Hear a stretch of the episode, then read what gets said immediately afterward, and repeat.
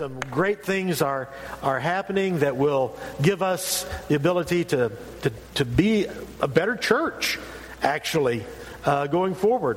And we look forward to that. So, Carrie, roll down the window and let us listen to your conversation.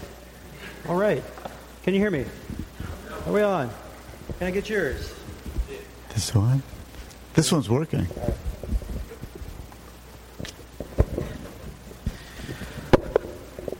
Well, Stan, we know, and it's probably been well understood among all those that we've been communicating with here in this church that we brought you and Gina and Scott Christian. If you guys will stand up, Gina and Scott, they are with Stan from Kairos.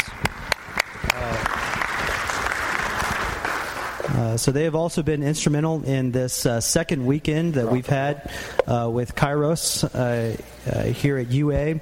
And we've been really, really appreciative of them and their work and the difficulty and the challenge and the joy and the wonder of doing what we've been doing all together as a leadership. So Stan has been involved in church planting and church renewal with churches all over the nation and the world as a missionary. And so he's got a very, very wide experience and very deep experience with not just church planting, but church renewal among churches that, like ours, that have been around a long time and are now seeking a more healthy direction into the future.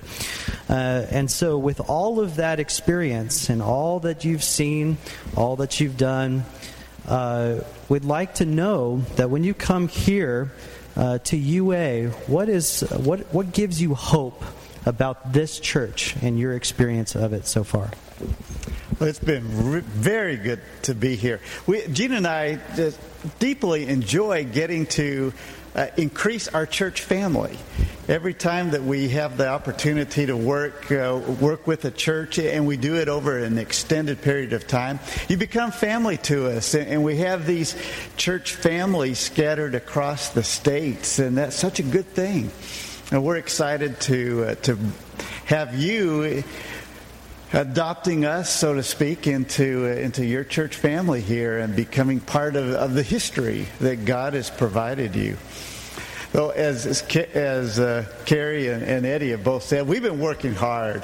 I mean, we started yesterday morning, 8 o'clock. We finished at 5:30. We did about 36 hours of work in that time. So we are working hard together on very significant things.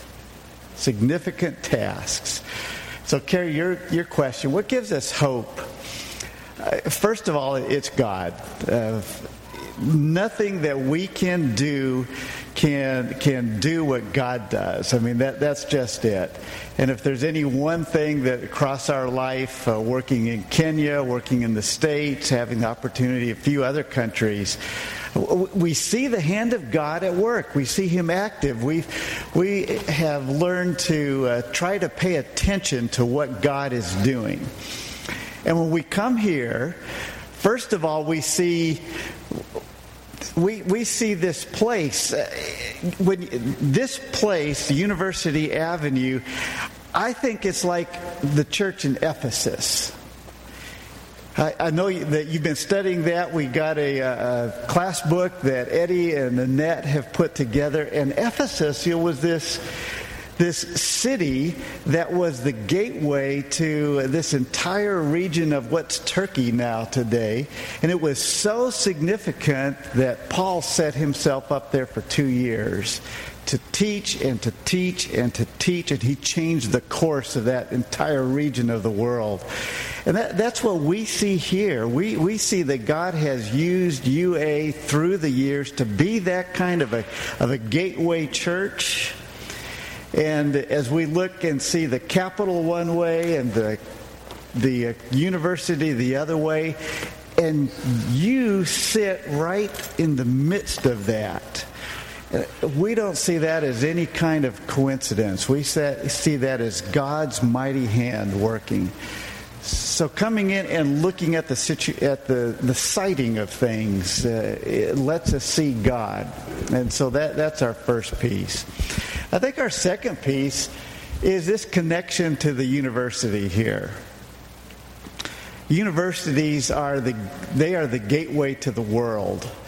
And our church that we're part of now in Arkansas, Southwest Church of Christ, they have Wolf Life at the Arkansas State University.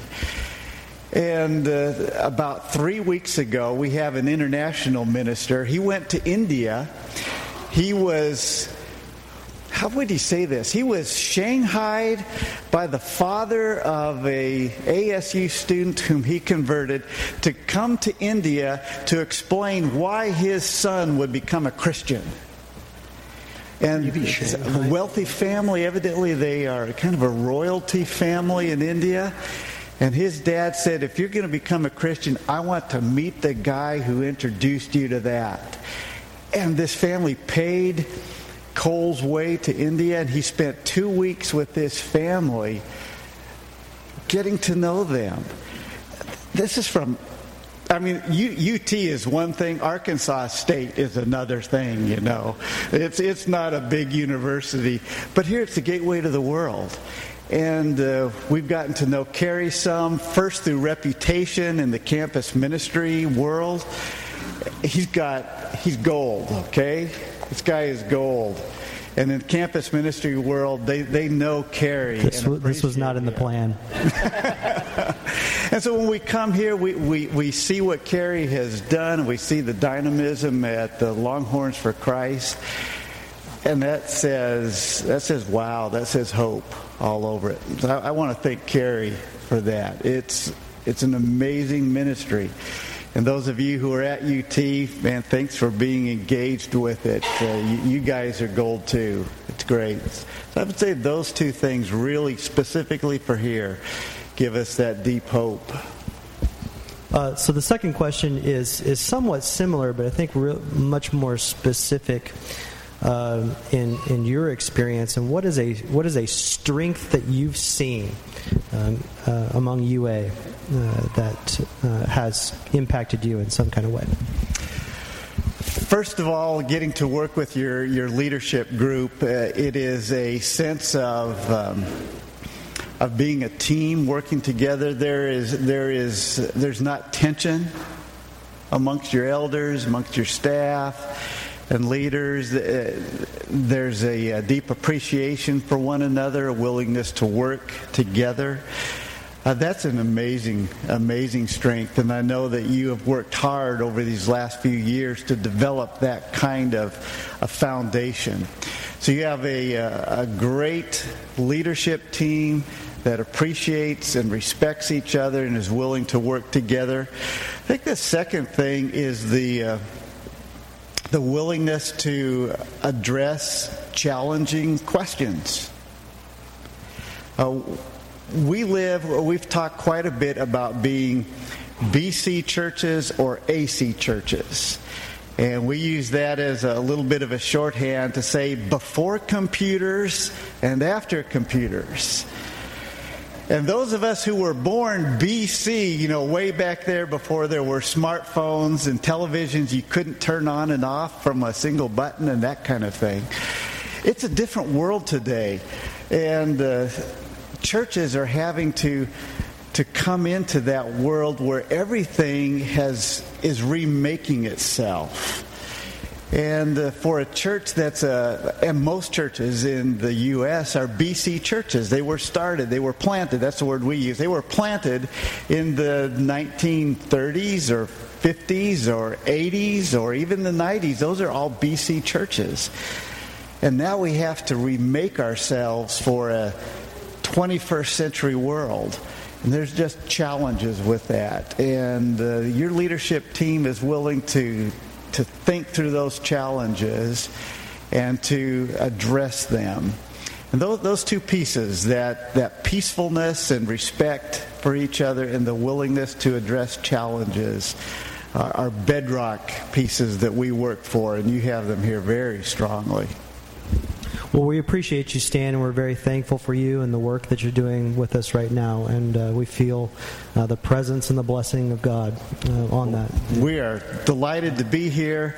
Like I said, Gina, my wife, is a deep part of this team, and we've invited Scott Christensen, who is a church planter, to come with us and to observe and to share and to bring some of his experience as well. It's been a great weekend. Glad to be here. Right. Well, we want to show our appreciation to you and Gina and Scott and all the work that you are continuing to do with us.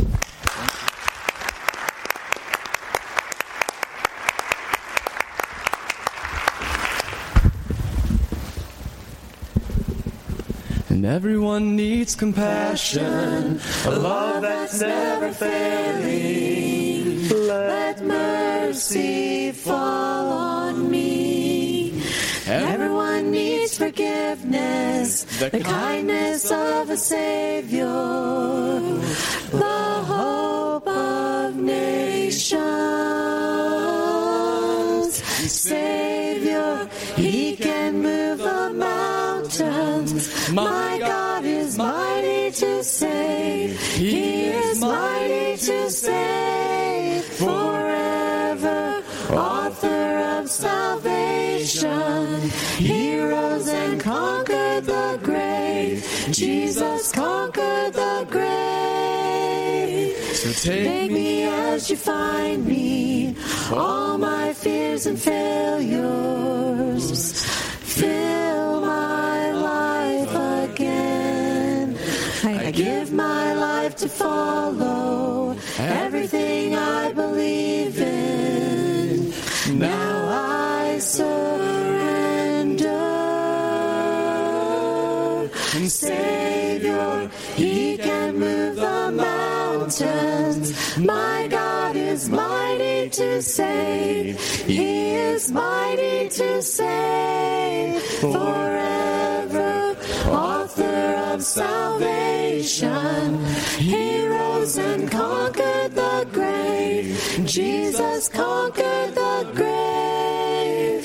Shine your light and let the whole world see. We're singing for the glory of the risen King. Jesus, shine your light and let the whole world see. We're singing for the glory of the risen King. And Savior, He can move the mountains. My God is mighty to save. He is mighty to save. Forever, author of salvation. He rose and conquered the grave. Jesus conquered the grave.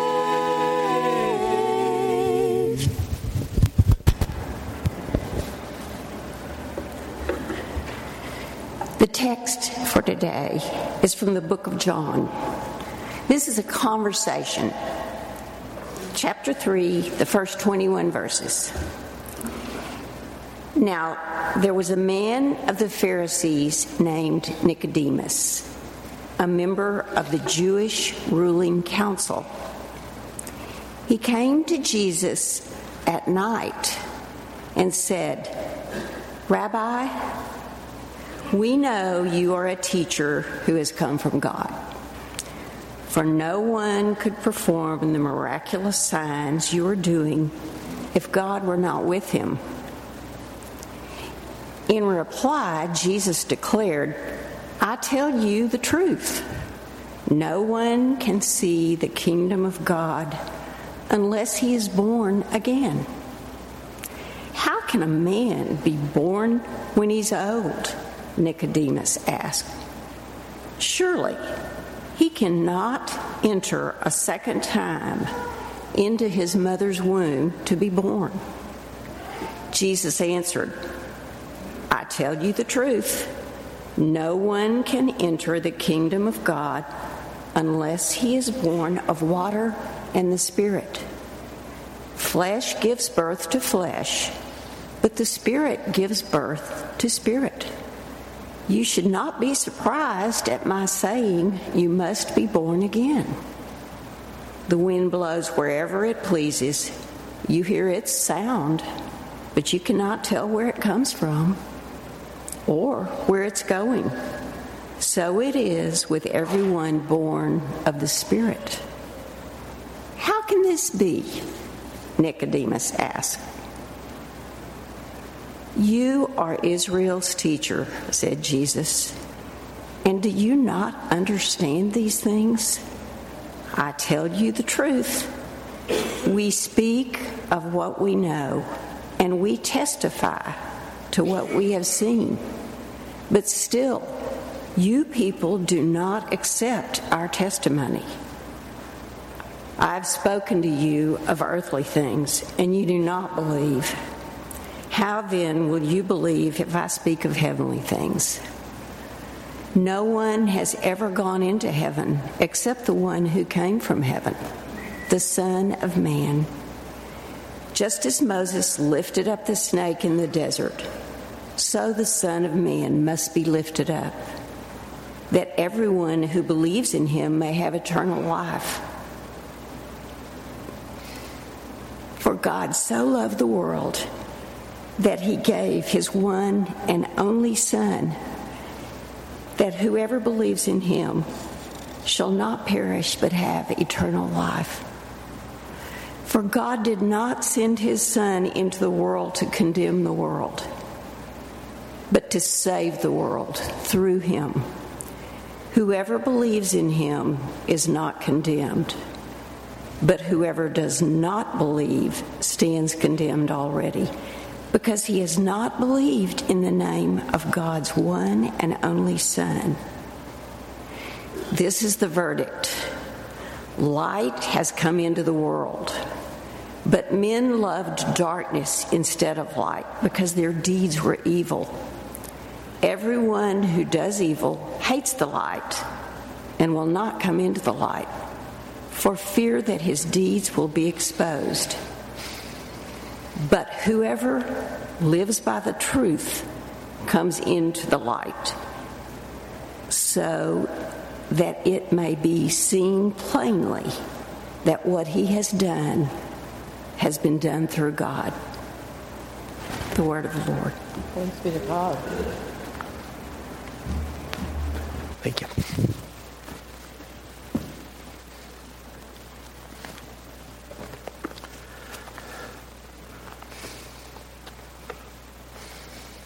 It's good to see you this morning.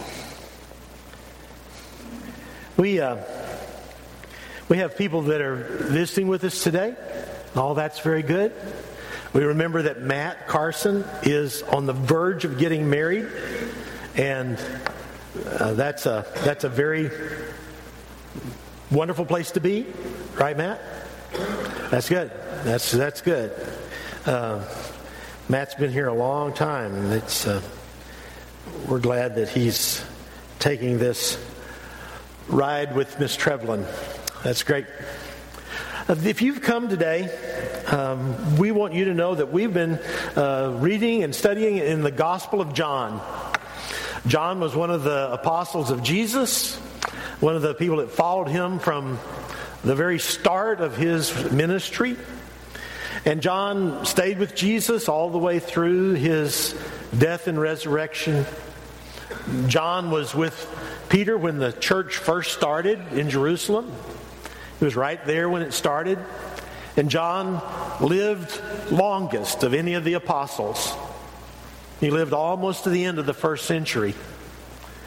And toward the end of his life, probably the last 25 years of his life, he lived in and around Ephesus. That was where he was from. And so in our church right now, we're kind of up to here with Ephesus. We're studying Ephesians, which was written to the area around Ephesus and to the city. We're studying the Gospel of John, which is John's Gospel to Ephesus. We're pretty up to here. And then to have somebody come and tell us that we remind him of Ephesus is, well, maybe we're doing the right thing. Maybe we're doing the right thing. John wants to write the gospel, the good news, the story of Jesus in such a way that people who don't know Jesus, when they hear the story, they're attracted to Jesus. They think something about him that says, you know, I think I'd like to know more about Jesus. I'd like to hang out with Jesus.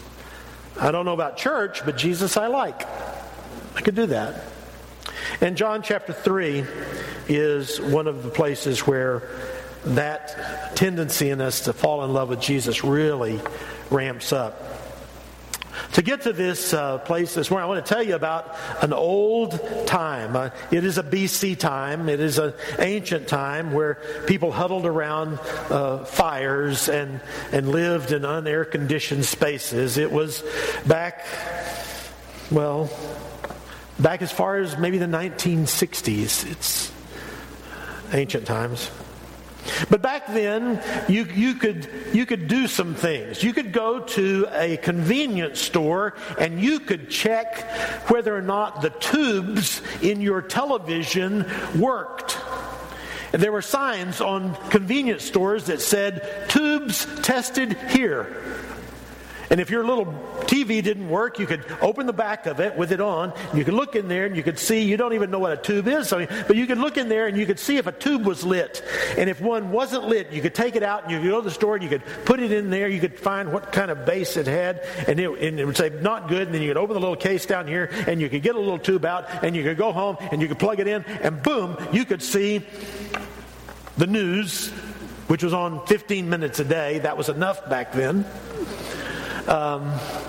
You could see that, and you could fix it. You could also go down the street, and you would see a sign that said, "Generators wound here." And if your generator went out in your car, it wouldn't charge, you could go in and they could rewind your armature. I'm not sure how many of you have ever had that done, had your armature rewound, but it can be really painful. But it can really help your car. You can fix it.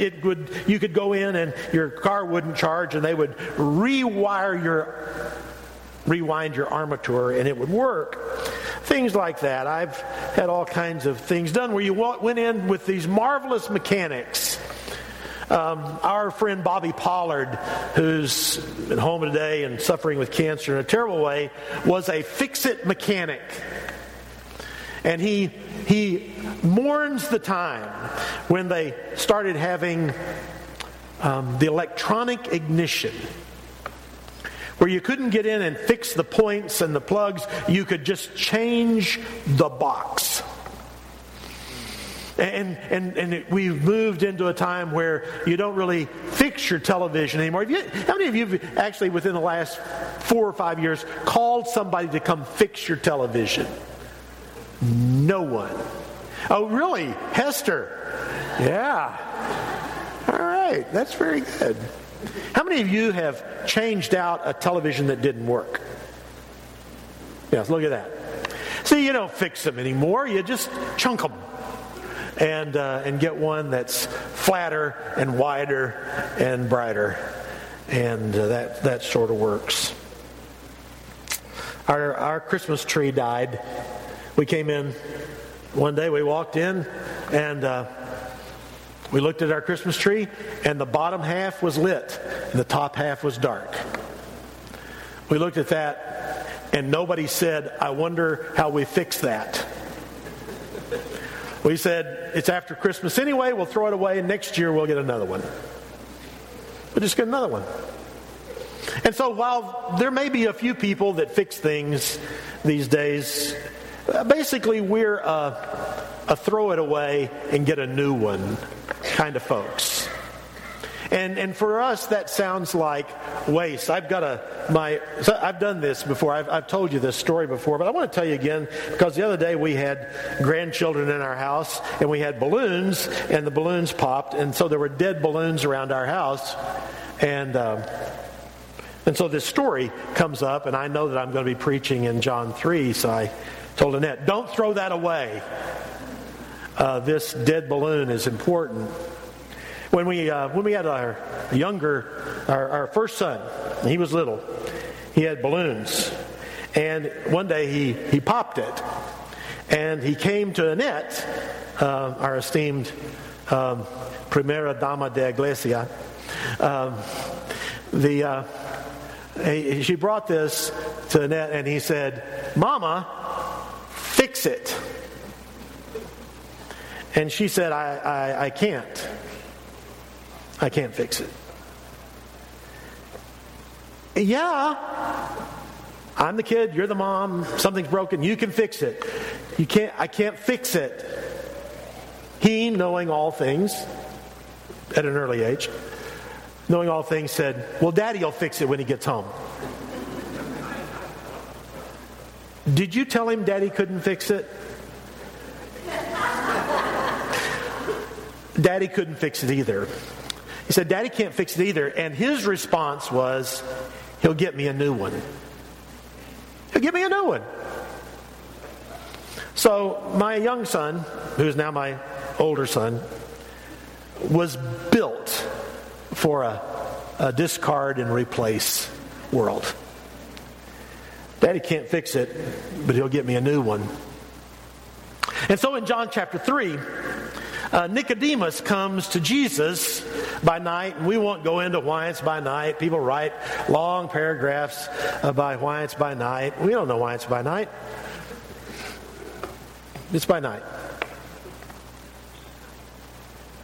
He comes by night, and he starts off with this flowery kind of honor of Jesus. "Rabbi, teacher, we know you're a teacher who's come from God. No one could perform the miraculous signs you're doing if God were not with him."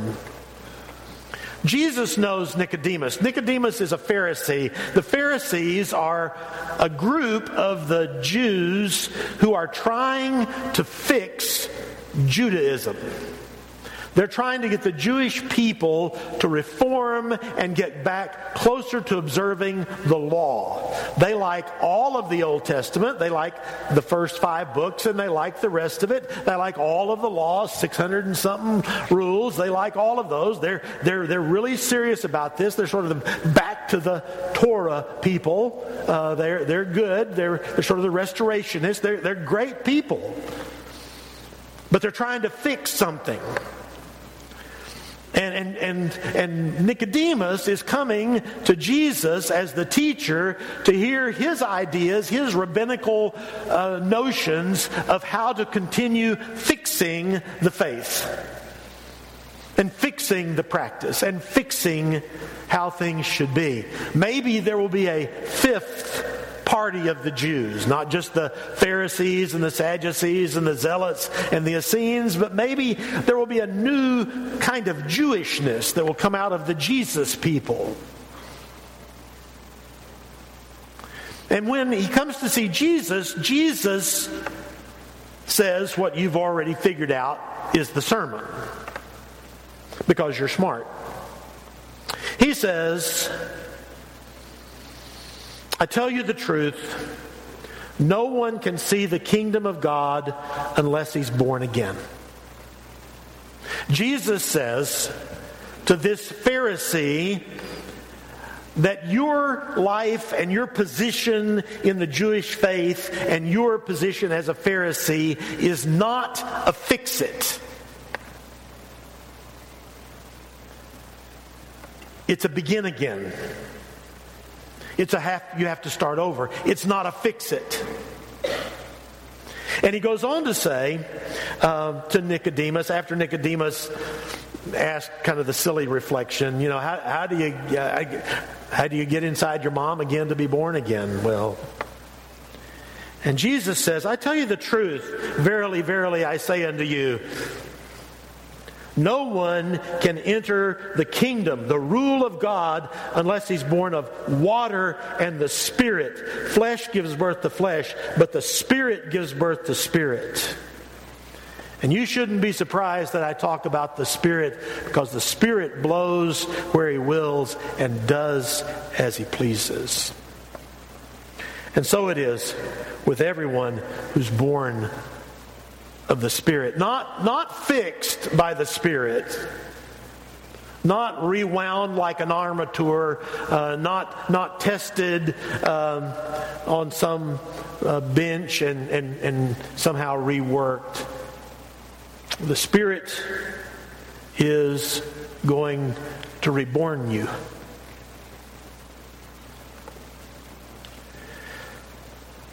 This is the reason that the Son has come into the world, that whoever would believe on him would not perish, but have a new, reborn, eternal life.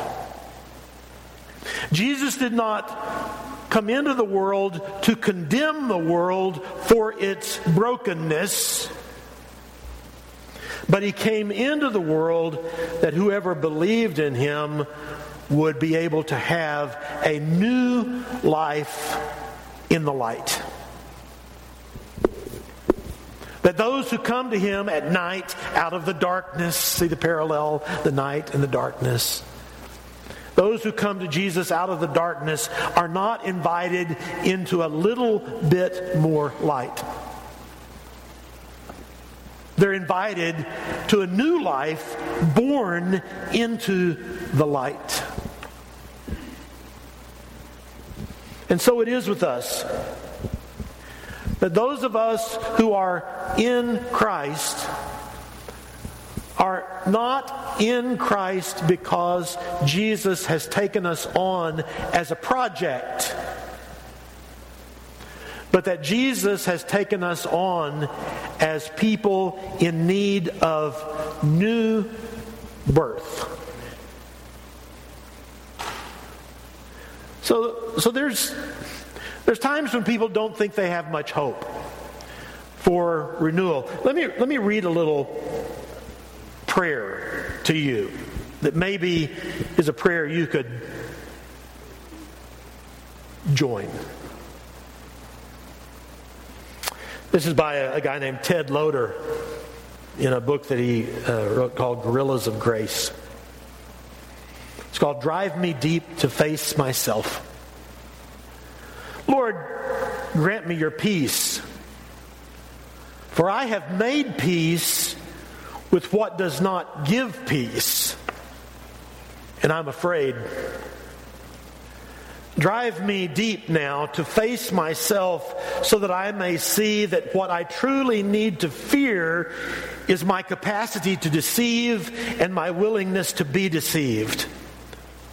My loving of things and using of people, my struggle for power and shrinking of soul, my addiction to comfort and sedation of conscience, my readiness to criticize and reluctance to create, my clamor for privilege and silence at injustice, my seeking for security and forsaking the kingdom. Instill in me, Lord, such fear of you as will begin to make me wise.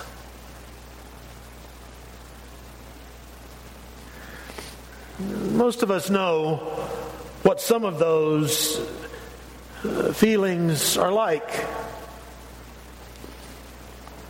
Fear, arrogance, addictions, reluctance. Silence. We know what those are. And some of those things keep us a long, long way from Jesus.